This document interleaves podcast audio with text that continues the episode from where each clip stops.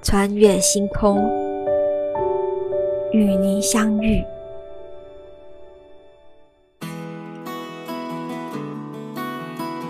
穿越星空，与您相遇。今天要跟大家分享来趟千年的芳香疗法吧。现代大家都知道有在用精油，也知道有芳香疗法。那不晓得大家知不知道，其实在千年以前就已经有芳香疗法喽。以前没有精油灯啊，那都是用什么呢？我们的老祖宗很有智慧，传统都是以燃香的方式。不过，大家知道香的来源和最早的用途吗？在中国历史上记载，香最早是由西域诸国献贡而来，后面则由海南诸国传来。早期大都作为消除晦气及疾病之用。但以香礼佛的记载，则是从汉武帝时代。佛门中的用香大概可分成两类：一者为熏香，熏香香品的一般特征是它们原本都有很浓郁的香味，如香草、花果和酥油等。它们的气味是不需要通过燃烧便可取得。二为焚香，而诵经礼拜参禅时的焚香，上升的香，让我们和佛陀结心的意义。哦，原来如此。那有香就会有香炉嘛？不晓得最早的香炉是做什么用的呢？史料记载，炉制。最早在《周礼》里面有说到，工人寝室之中，供有炉炭，可见香炉最早始于燎炉，用于燎火取暖；植物香料用来驱蚊驱虫，并礼敬诸佛。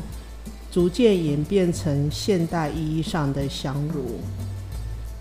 从此以后，香在中国社会中即代表着代代相传、生生不息的意义，也表现了中国人敬天拔祖的精神。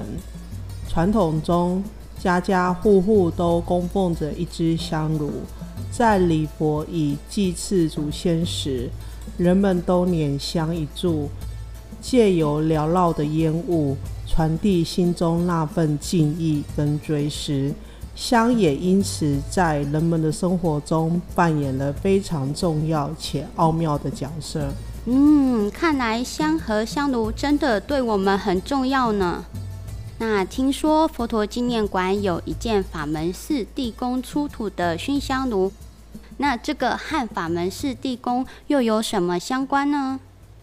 一九八七年，法门寺塔基地宫内出土了一大批唐代宫廷细饰珍品，其中佛陀纪念馆有一件双鱼卷草纹香薰，这一件是有科学原理的作品哦。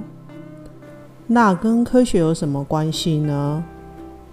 小时候，父母都禁止我们看漫画或读小说，所以都会做坏事，盖着棉被打手电筒偷看。那你有没有想过呢？古代人如果想要这么做的时候怎么办？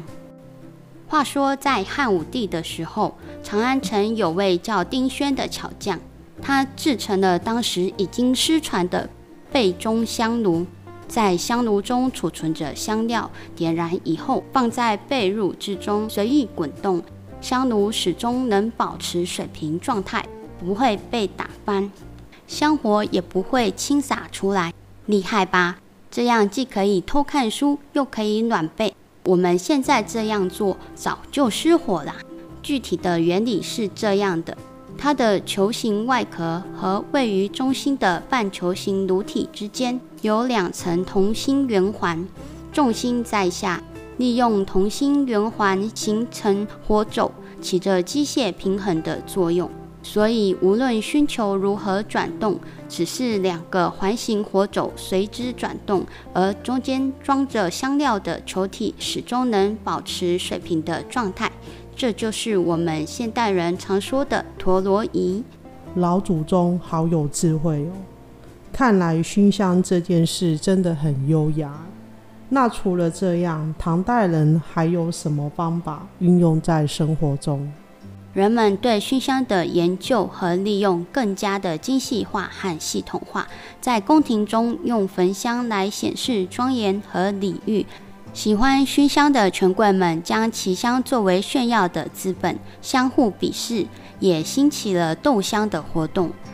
在唐中宗时，就曾经举办过一次高雅的斗香大会，诸皇亲权臣在会上各悉名香，比试优劣。而文人骚客则将熏香视为优雅生活和文化品味的标志，似乎非有熏香则不能赋诗作文。于是，红袖添香夜读书就成为文人们日常生活中不可或缺的风雅，反映了唐代文人熏香的雅士。那现代人衣服臭了、脏了怎么办？拿去洗，对吧？不过古代人没有现代这么方便。那要怎么处理呢？香薰炉的好处又来了。唐代皇宫及达官显贵还非常讲究用熏香炉焚香熏衣。所谓熏香，就是把衣物放在燃烧香料的炉子上熏烤，使香气散发出来，沾到衣物。这种专用炉子叫做熏炉或香炉。为了防止衣服被烧到，外面还会罩上一个罩子。这个罩子古人称之为熏笼。当然，熏香并非只是用熏衣服，还有熏被子、熏房间。由此可知，在唐代各种香熏炉用到极致。以上分享到这边，欢迎大家来佛陀纪念馆参观佛教地宫还原馆。再次体验法门市传奇。今天就跟大家分享到这里，欢迎大家下周同一时间收听《穿越星空与您相遇》。